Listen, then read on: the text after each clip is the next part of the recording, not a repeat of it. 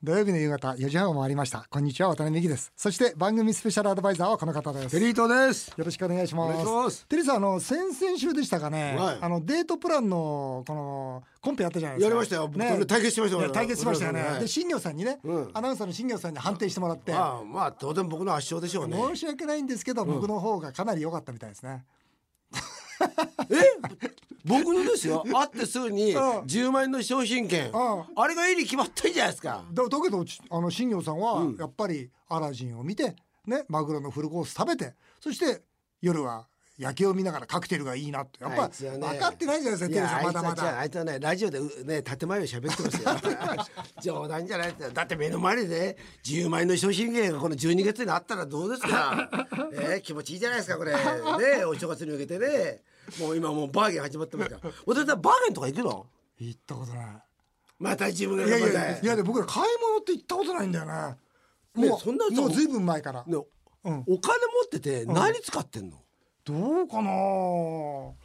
僕そそんなお金使わないですよ、あ、うん。そうか。大きいものだよねうん、で大きいものももう買わないし。買わないか、うん、だから本当僕お金多分使わないと思います。だって銀座のクラブも行かないし、うん。だからお金使うとこテリーさんどこでお金使うんですか？俺はね 毎日使ってるんですよ。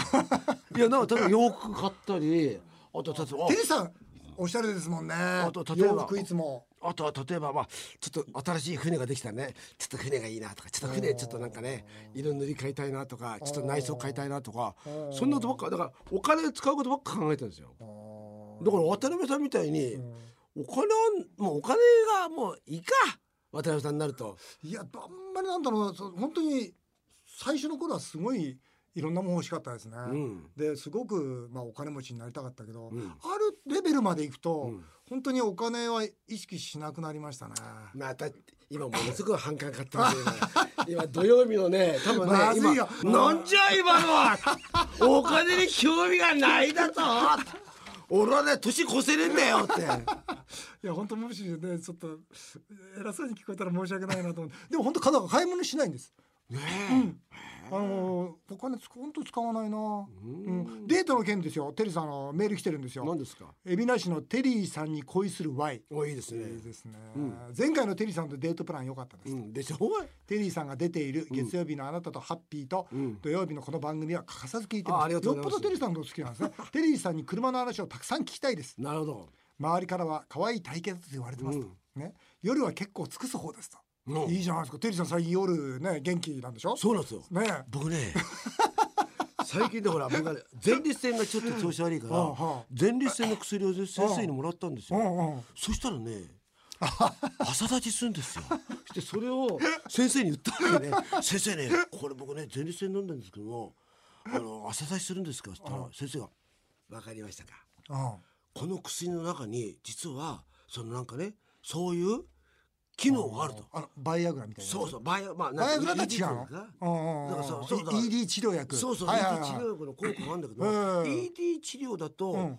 保険が効かないと、うん。でも前立腺だと保険が効くから、うん。テリーさんはうん。前立腺でこのお金を保険で入ってるんですよ。だからねもう夜中起きる時あるんですよ。俺？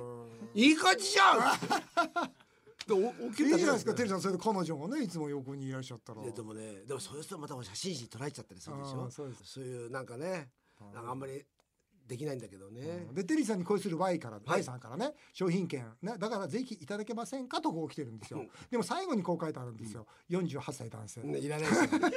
一人で生きろ。テリーさんに恋をしている。あそうです、えーさて CM の後はこれ同様です、えー今回は皆さんがよく食べているあるものについて特集します。ぜひお楽しみになさってください。土曜日だけにこれどうよ。冷凍食品を使わない手作りの居酒屋にこだわりたい。そうして外食産業をリードしてきた渡辺美樹さんに最近大きな変化があったそうです。その言葉がこちら。冷凍食品の否定はもうやめた。コンビニ最大手セブンイレブンは冷凍食品の売り場面積を2倍から3倍に拡大すると発表。自社ブランドの新商品を毎月のように投入しています。そしてフランスの高級冷凍食品ピカールが流通大手イオンと組み日本に上陸。フランスでは冷凍食品が国民食と言われ気軽なものから高級メニューまで充実の商品ラインナップを誇っています。そしてそして外食大手渡辺さんが創業したワタミグループも先月冷凍食品事業に本格参入することを発表。チーズインハンバーグのような異食やワタミで培ったメニューから健康に食事力とキャッチコピーのワタミの宅食らしく塩分やカロリーに配慮した管理栄養士監修の冷凍弁当までその独自性で巨大市場に参入していくそうです。ということで今回のこれ同様はスタジオに電子レンジを持ち込んでの最新冷凍食品事情。ワタミ創業者の渡辺美樹さんと実家が卵焼きの名店築地丸竹のテリー伊藤さん。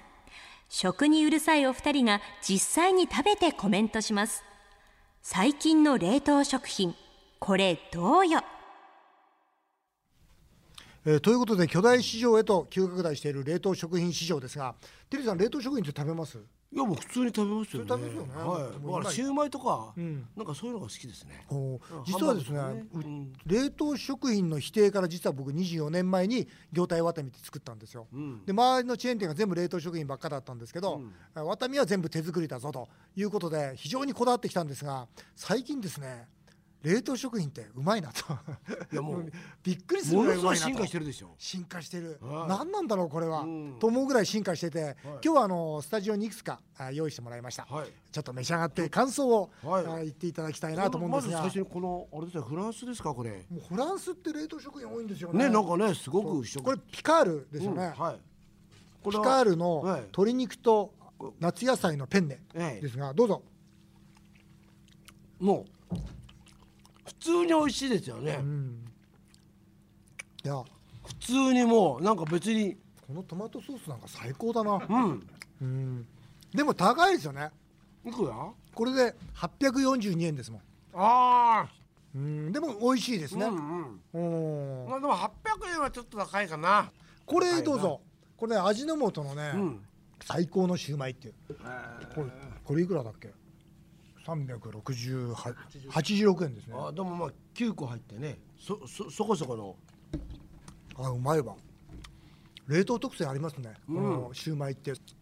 シューマイみたいのは、冷凍と馴染むよね。まず街で冷凍食品についてインタビューしてきレンジ入れてもえーそちらをお聞きください、でジューシーな感じがするから、そうです全然まあ肉まんなんかもそうだけど、気にならないよね。ジューシーであることが嫌じゃないですもんね、うんうん。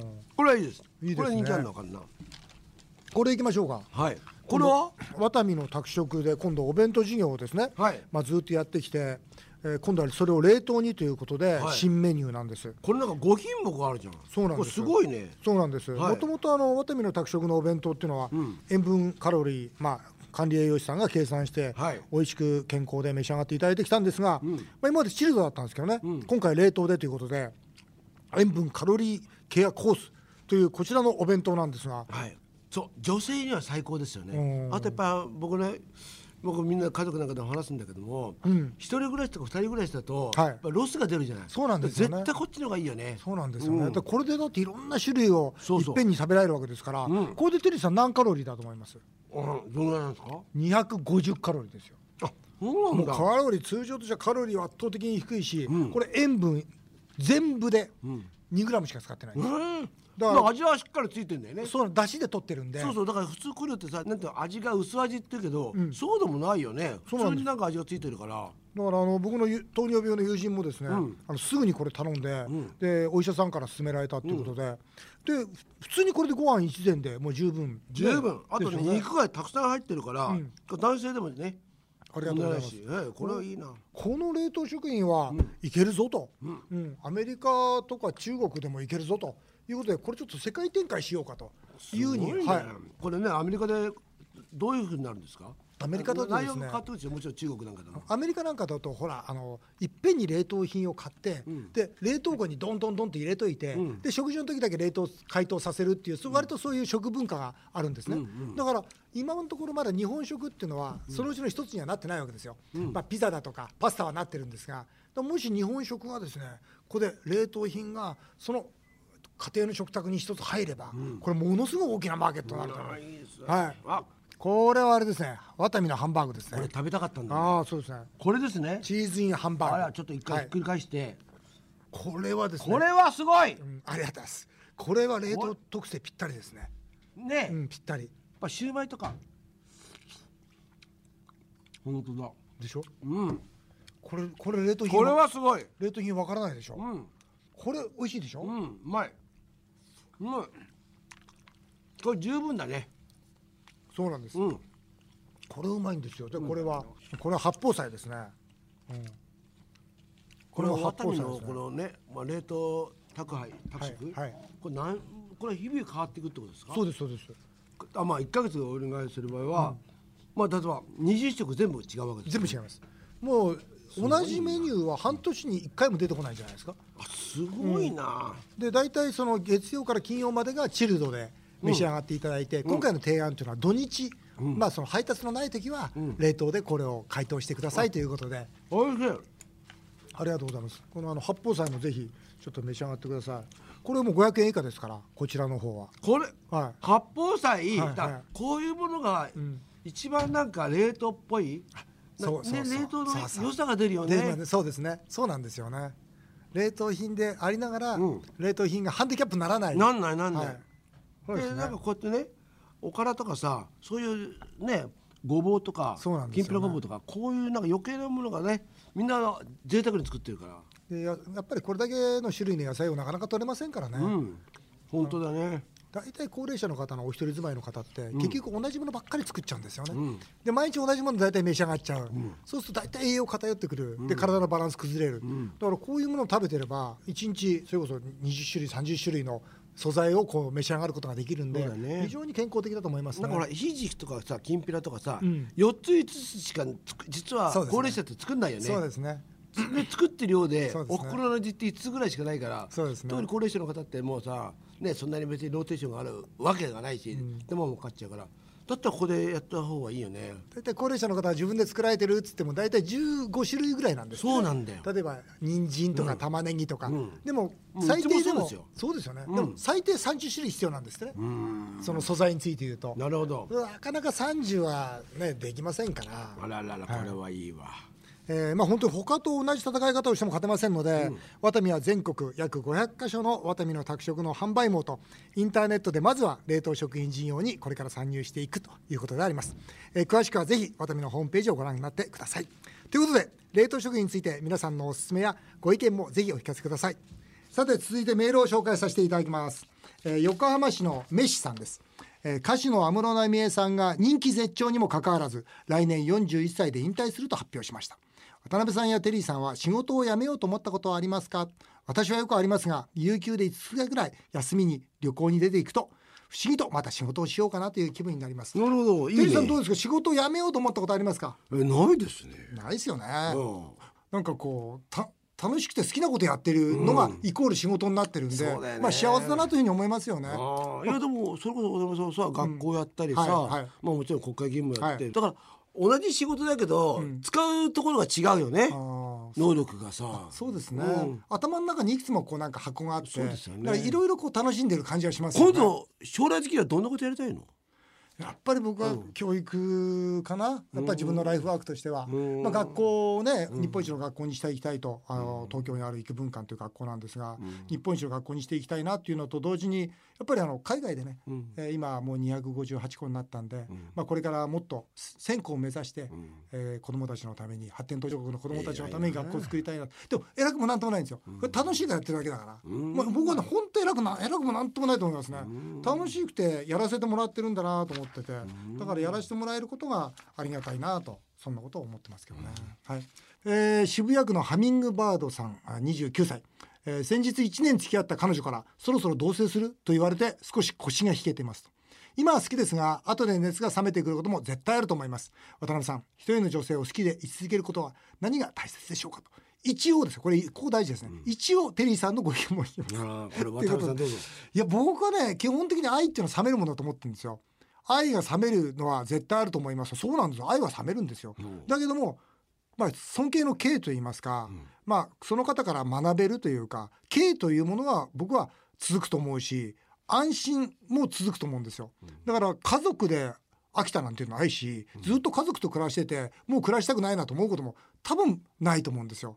そうすると僕はこの方が本当に好きでこの女性と一緒に生きていこうと思うならば僕は腰引けずにぜひ同棲されたらいかがですかと言ってあげたいですね。何好感度上げようとして違うる違う何それが？何？自分で言ってて恥ずかしくない。の何？言ってんのだから何？国会答弁みたいなだからこの方もだから自民党の答弁は決まんないんですよ。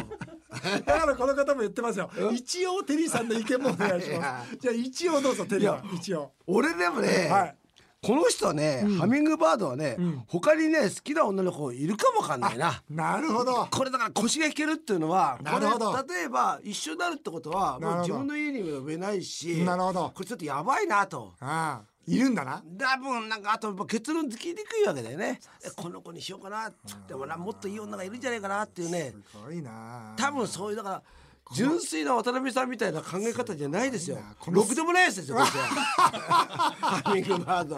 ろくでもないやつですよ。だってこの番組聞いてることじゃない。土曜日の夕方聞いてるってろくでもないですよこれ。このこの産業から、うん。その子まで裏を読むっていうのは、うん。やっぱテリーさん繊細演出家だわ。いやいやいやうん、僕全然読めなかった。ダメですよそれダメですね。ダメです。反省しました今。えーラジオネームさとしさん60歳これはいいんじゃないかな。テリーさんが演出家の時会議で怒鳴っていたのは自分に自信がなかったかもしれないと最近別の番組で話されていてそれが言えるとかっこいいなと思いました、えー私も30年近く前初めて管理職になった頃は怒鳴っていて今振り返れば未熟だったと反省しています。渡辺さんが怒鳴っている昔の動画も拝見したことがありますがいかがですか？ということでテリーさんってあれでしょ？演出家の会議ってものすごい激しいんでしょ？ただね、うん確かに今考えると自分に自信がなかったですね、あとはやっぱし天下取ってやろうっていう、そういう気持ちもあったんですよ、うん。あのなんか志は、ん。だからなんか不条理で起こったことはないんですよ、うん。なんでお前こんなもっといいもん作んねえんだよって、うん。もっと頑張れよとか、うん。で例えば電話一つしてもうん「おいどうした？のそのまだ連絡とその人に電話かかってこないんです」って。で、うん電話して、うん。電話かかってこないってことは向こうのせいじゃないですか、うん。うん。お前もう一回電話してみたらって言うんですよ、うん。それ一回なんか向こうにメリットないんだからかかってくるわけないじゃん、何度でも電話しろよって、う一回電話して、ん。もう待ってるんですよ、うん。でそういうのが僕嫌になっちゃうんですよ。わかりますね。わかるでしょ？わかりますよ。だからおいちょっと待てよって。もう本当にわかりますよテリーさん。そうなんですよね。そういうのありますよね。ありますよ。だから僕あと僕はねオンエアのギリギリまで持っていいものがないかと思って。うんわかるわかる。妥協しなかったんですあよー僕もあのよく会議営業会議で怒鳴ってたんですけど、うん。僕ね別に怒ってないんですよ、うん。こうどう表現したら、ん。例えば今テイさんのお話じゃないですけど、あのーまあ、クレームがありました、ん。でお詫びに行ってきましたと、ん。お詫びに行ってどうだったんだっつって、いや、あのーそれで終わりです。じゃあお詫びに行って、もう一回チャンスくださいと言ってチャンスもらってきたのかと、そこまでちゃんと話して精神性に伝わってきたのかと。いやただお詫びに行っただけですって言うからそれは違うだろうと。まあ、そうそう僕ね学校もう14年前に始めてるんですけど14年前にその学校に一番最初に行った時の理事会のこと今でも覚えてるんですよ。これ何かというと先生たちがいろんな報告するんですけど不登校児いるんですね。不登校学校に来ない子。でその子の報告があって「それどうしたの?」って聞いたら「いや電話してます」え何回電話してんの？もう3回電話してます。どのぐらい来てないの？1ヶ月来てない。じゃああなたは1ヶ月に3回しか電話してないんですかと。子供のこと心配だったらなんで家行かないの？ということで実はその時も怒鳴ったんですが、なん。ていうのかどうやったらこのこと伝えられるだろうか。でその一つの表現としては怒鳴るっていう方法があって。で最近僕怒鳴らないんですよ、怒鳴るよりもあの静かに言った方が、ああの効果があるんですよ。最近、だから最近僕はね静かに「お前本当それでいいの?」っていう形で言うんですけど。嫌な男ですね。これまた怖い。余計怖いじゃないですか。なんとか分からせなきゃいけないから,、まあそうだよね。だテリーさんの分かるような気がするな。ななんかあるでしょ？ある。だから別にね例えばな何買ってこいとか、そういうのはないんですよ、ん。あと僕はね一切ね、付き合わせないんです付き合わせる。だから例えば終わった後一緒にどっか行こうぜっていうのは全くないんですよそういうのに対して、うん。なんかなんか部下を引きずりますっていうのはもうゼロなんですよ。逆にとっとで僕はそんなことしてんだったら女の子に会いに行きたいタイプだから、でも田テリーさんはねあのそのもっと上を目指してっていうのは分かるような気がしますね。佐藤さんにもねあのぜひえ分かっていただきたいなというふうに思います。はいあっという間にお時間になってしまいました。以上メール紹介でした。テリーさんまた来週もよろしくお願いします。お願いします